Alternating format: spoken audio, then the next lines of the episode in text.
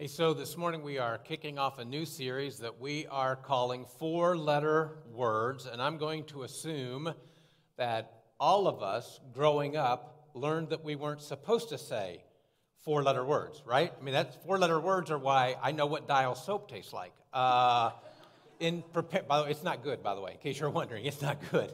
In preparing for today, I actually searched the phrase four letter words online, and I read this. Four letter words are words written with four letters that are considered profane or coarse. And so we thought we would take that idea uh, and apply it to, as followers of Jesus, what are some words that are four letters long that we find offensive, right?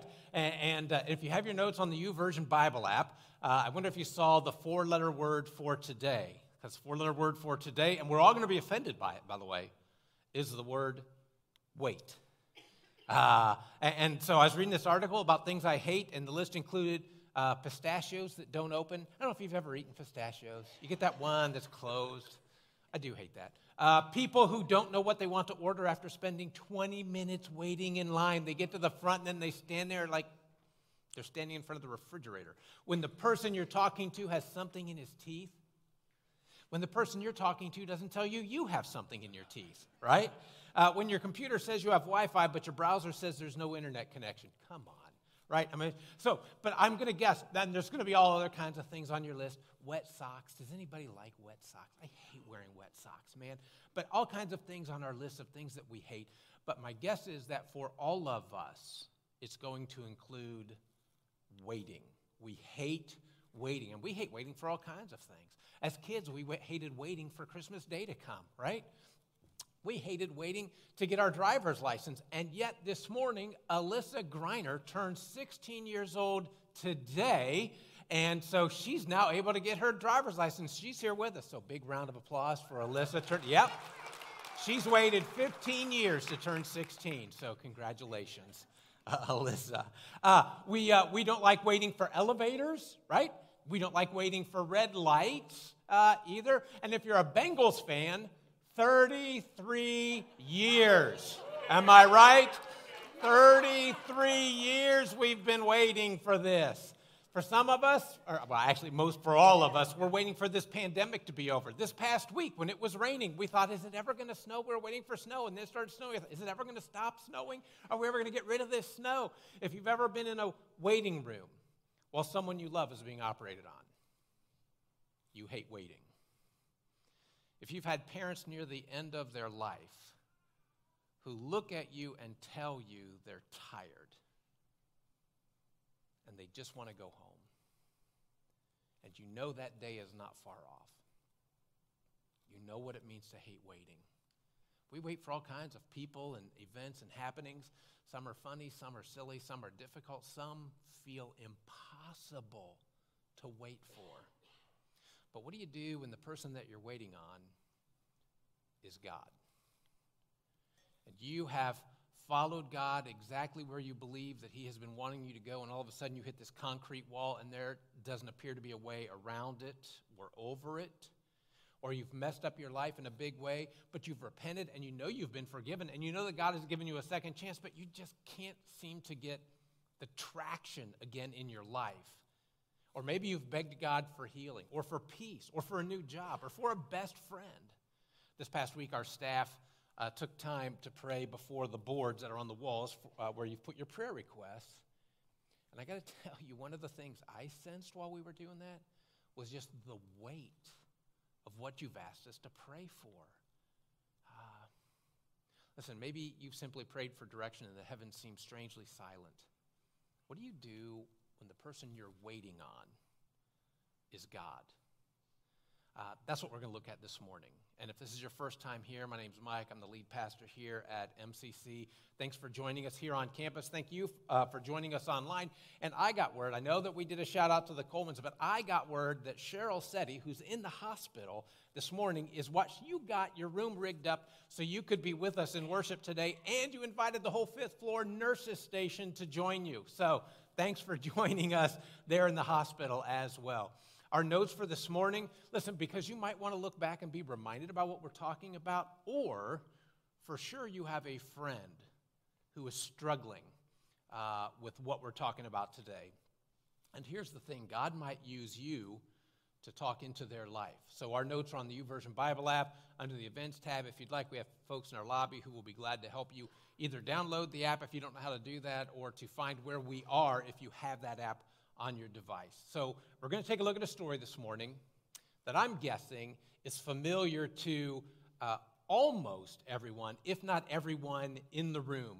Uh, but there's this sentence in the story that I'm wondering if you've ever noticed. And if you noticed it, did it ever register with you before? So we're going to take a look at that. We're in Genesis 6, very easy to find. Go to the front of your Bible, uh, very first book, six chapters in. It's the story of Noah. Here's where it starts. Chapter 6, verse 5. The Lord saw how great the wickedness of the human race had become on earth, and that every inclination of the thoughts of the human heart was only evil all the time. So we're just going to stop for a moment. We're about 1,500 years from the beginning, uh, since Adam and Eve walked in the garden that God had created for them, with them in mind. And now the Garden of Eden had become a cesspool.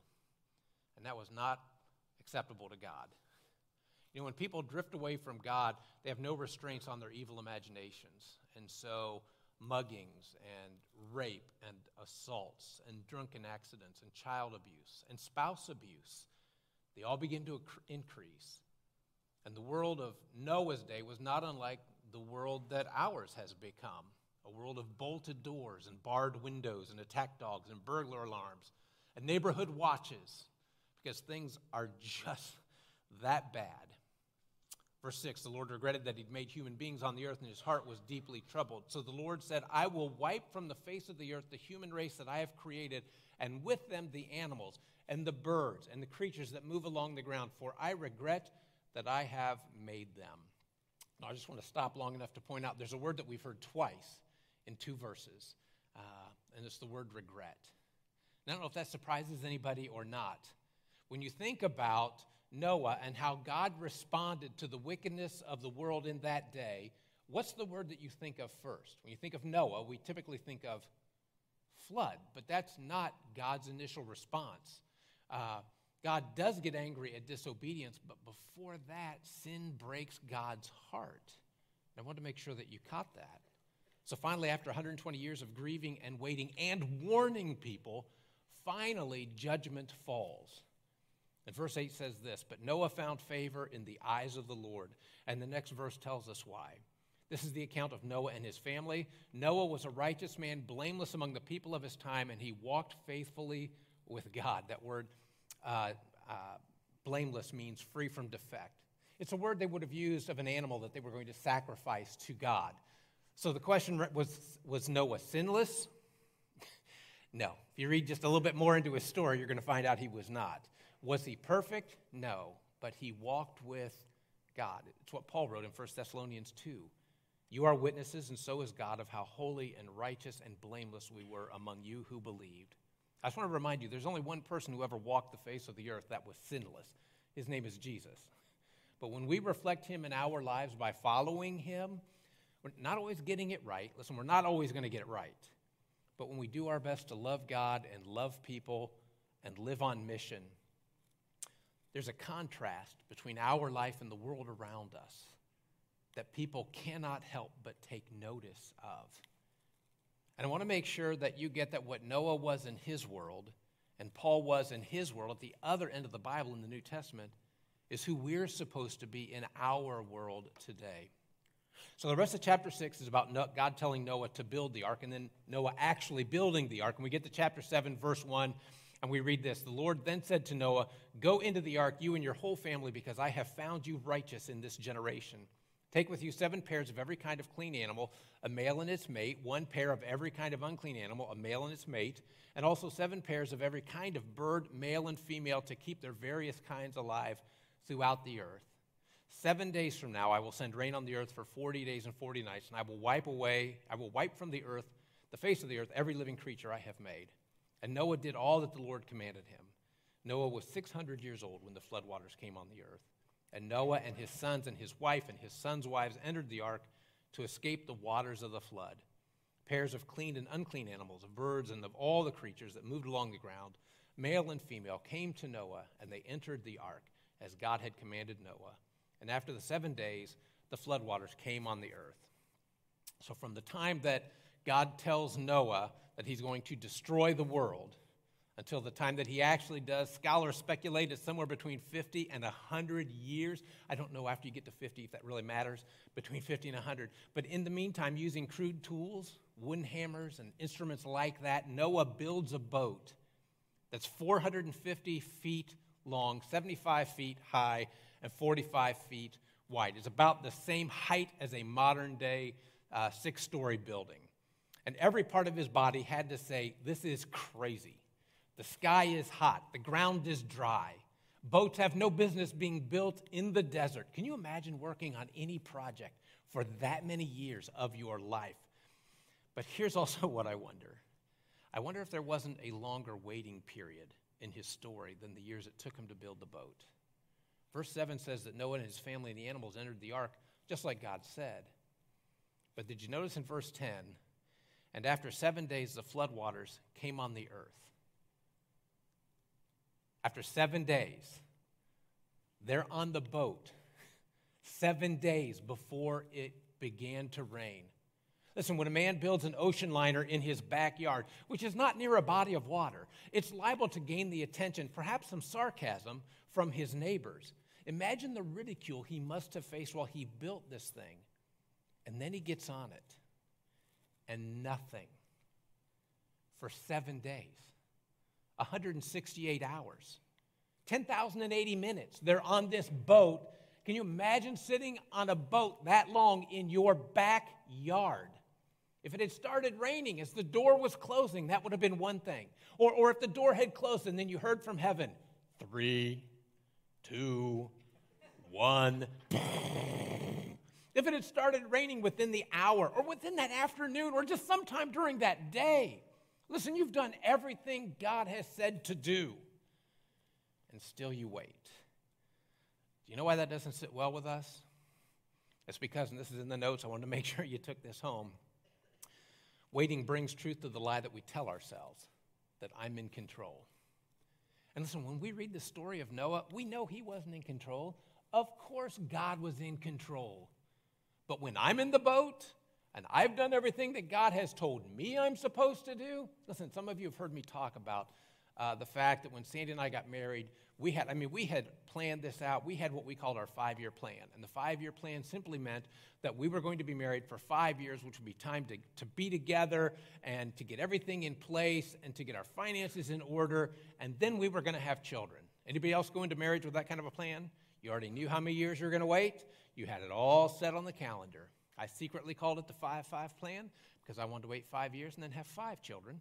Uh, then, truth be told, though, I was shooting for seven, a basketball team, and two subs. But uh, in the five year plan, everything we did was geared toward being ready for children, knowing that if possible, we wanted Sandy to be able to stay home with the kids uh, to raise them. So every decision that we made, from paying off our school loans early, to credit card debt, to the car that we drove, and the house that we bought. Listen, our realtor told us, you can afford more house than this. But we knew what one paycheck was going to be, so we made every decision according to that one paycheck. All was subordinate to the five year plan.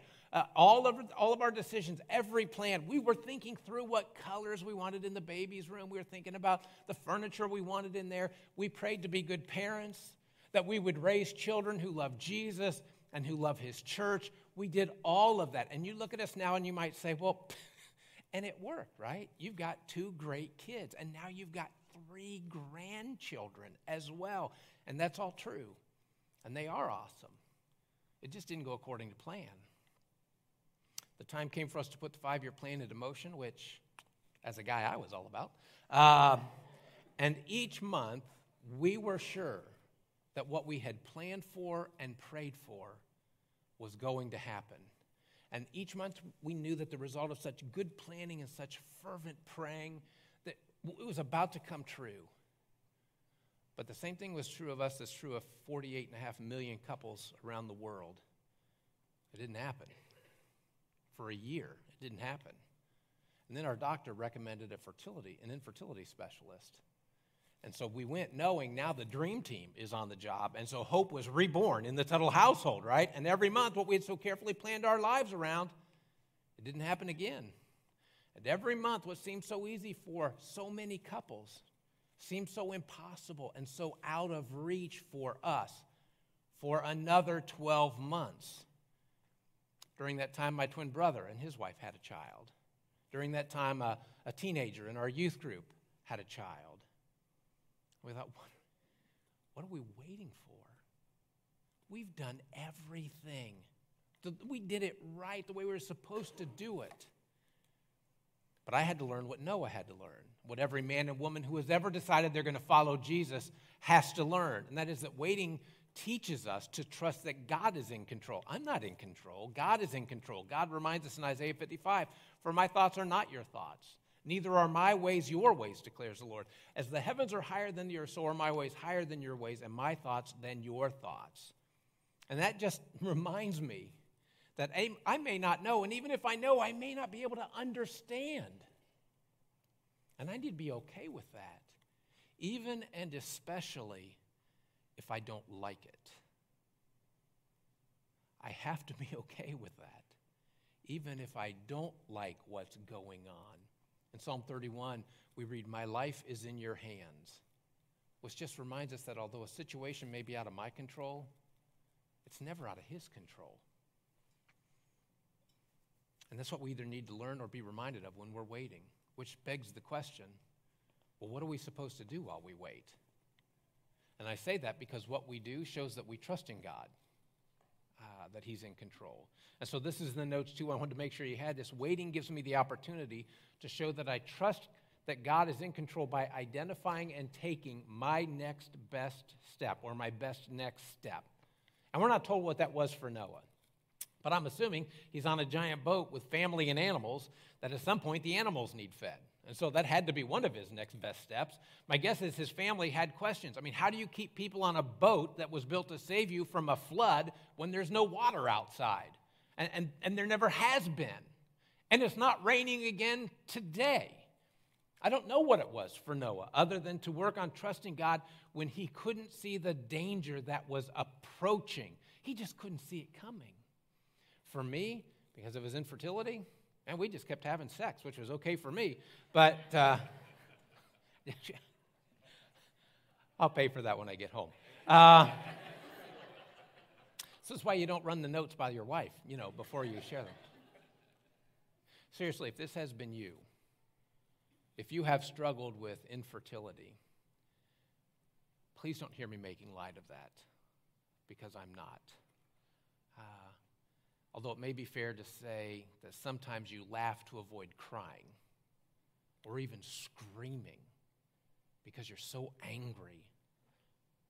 And you know, there's a lot of praying and a lot of questions, and honestly, it took a toll on our marriage. And so, one of the things that we had to do, one of our next best steps, was we had to keep working on our marriage to make sure that it was strong as we moved forward, whether we had children or not. We had to keep, we had to work hard to keep our trust in God that He was in control because even though we could say those words, and I was on staff at a church, I had to say those words. Sometimes it felt like no one was in control of what was going on. But we had to take our best next steps. And my guess is you do too. And one of the steps that we all share is uh, waiting gives me the opportunity to show that I trust that God is in control by being patient. And I need to explain that for just a moment because that's not an easy thing. But James 5 says, You too be patient and stand firm because the Lord's coming is near. That Greek word for patient in the New Testament literally means to take a long time to boil. In other words, you need to keep your cool when your head feels like it's going to pop off your shoulders. That's what that word means. The word for stand firm literally means to strengthen your heart it's, uh, it's about inner fortitude and strength. See, it's not just about what people see, which is remaining calm on the outside or being slow to boil. It's also about who we're becoming, strengthening our heart, your inner self. So, in your notes, I put this godly patience is the resolve to face life's difficulties with perseverance, to confront life's challenges with persistence, and to, to attack life's problems with a determined trust in God, all the while waiting for things to happen according to His timetable. And so maybe God is waiting for you to wait on Him before He provides the resolution that you so desperately want in your life. For you and me to acknowledge, yes, I follow you and I surrender my life and my will to you. I realize that the timing on this thing, if it happens at all, is totally up to you. Romans 12, 22 reminds us, be joyful because you have hope. Be patient when trouble comes and pray at all times. And so what I really should have said and put in your notes, which I didn't, is that waiting also gives us the opportunity to show God that I trust that he's in control by being patient and praying. And the question becomes, what is it we're supposed to be praying then? And we're supposed to be praying, God, more than, more than I want what I'm waiting for, I want to trust you with the outcome be okay with whatever you decide. And you may have to pray that a lot before it becomes a reality. Because at the beginning, it's just going to be words. And you're directing your heart where you want it to go. And your heart's not there yet, but it wants to go there. And so, God, I want to trust you with this outcome and be okay with whatever you decide. But you keep asking God to take your heart to the place where it will trust him. Isaiah 49 says this No one who waits for my help will be disappointed.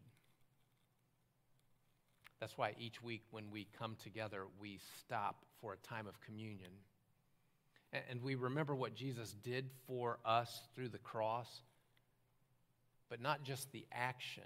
By remembering, it reminds us of who he is and how much he loves us and to what lengths he will go to to save us so that wanting what we want and with waiting getting more difficult day by day, and quite frankly, sometimes moment by moment, we say to him through our remembering, I love you not just because of what you do,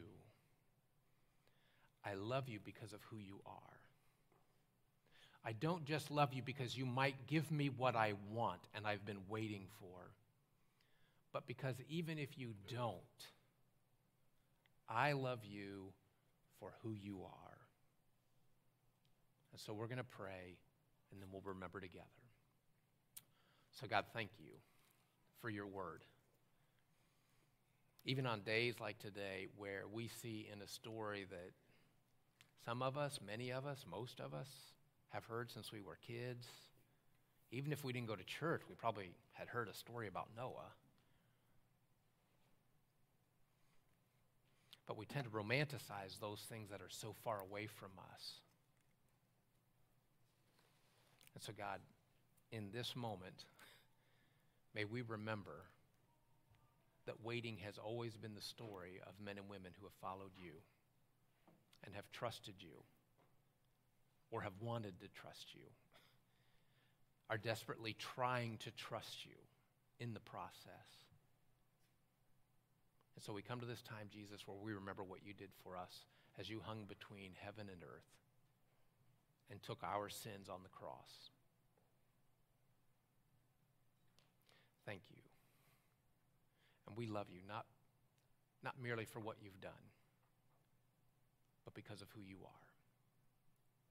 And so we remember in your name. Amen.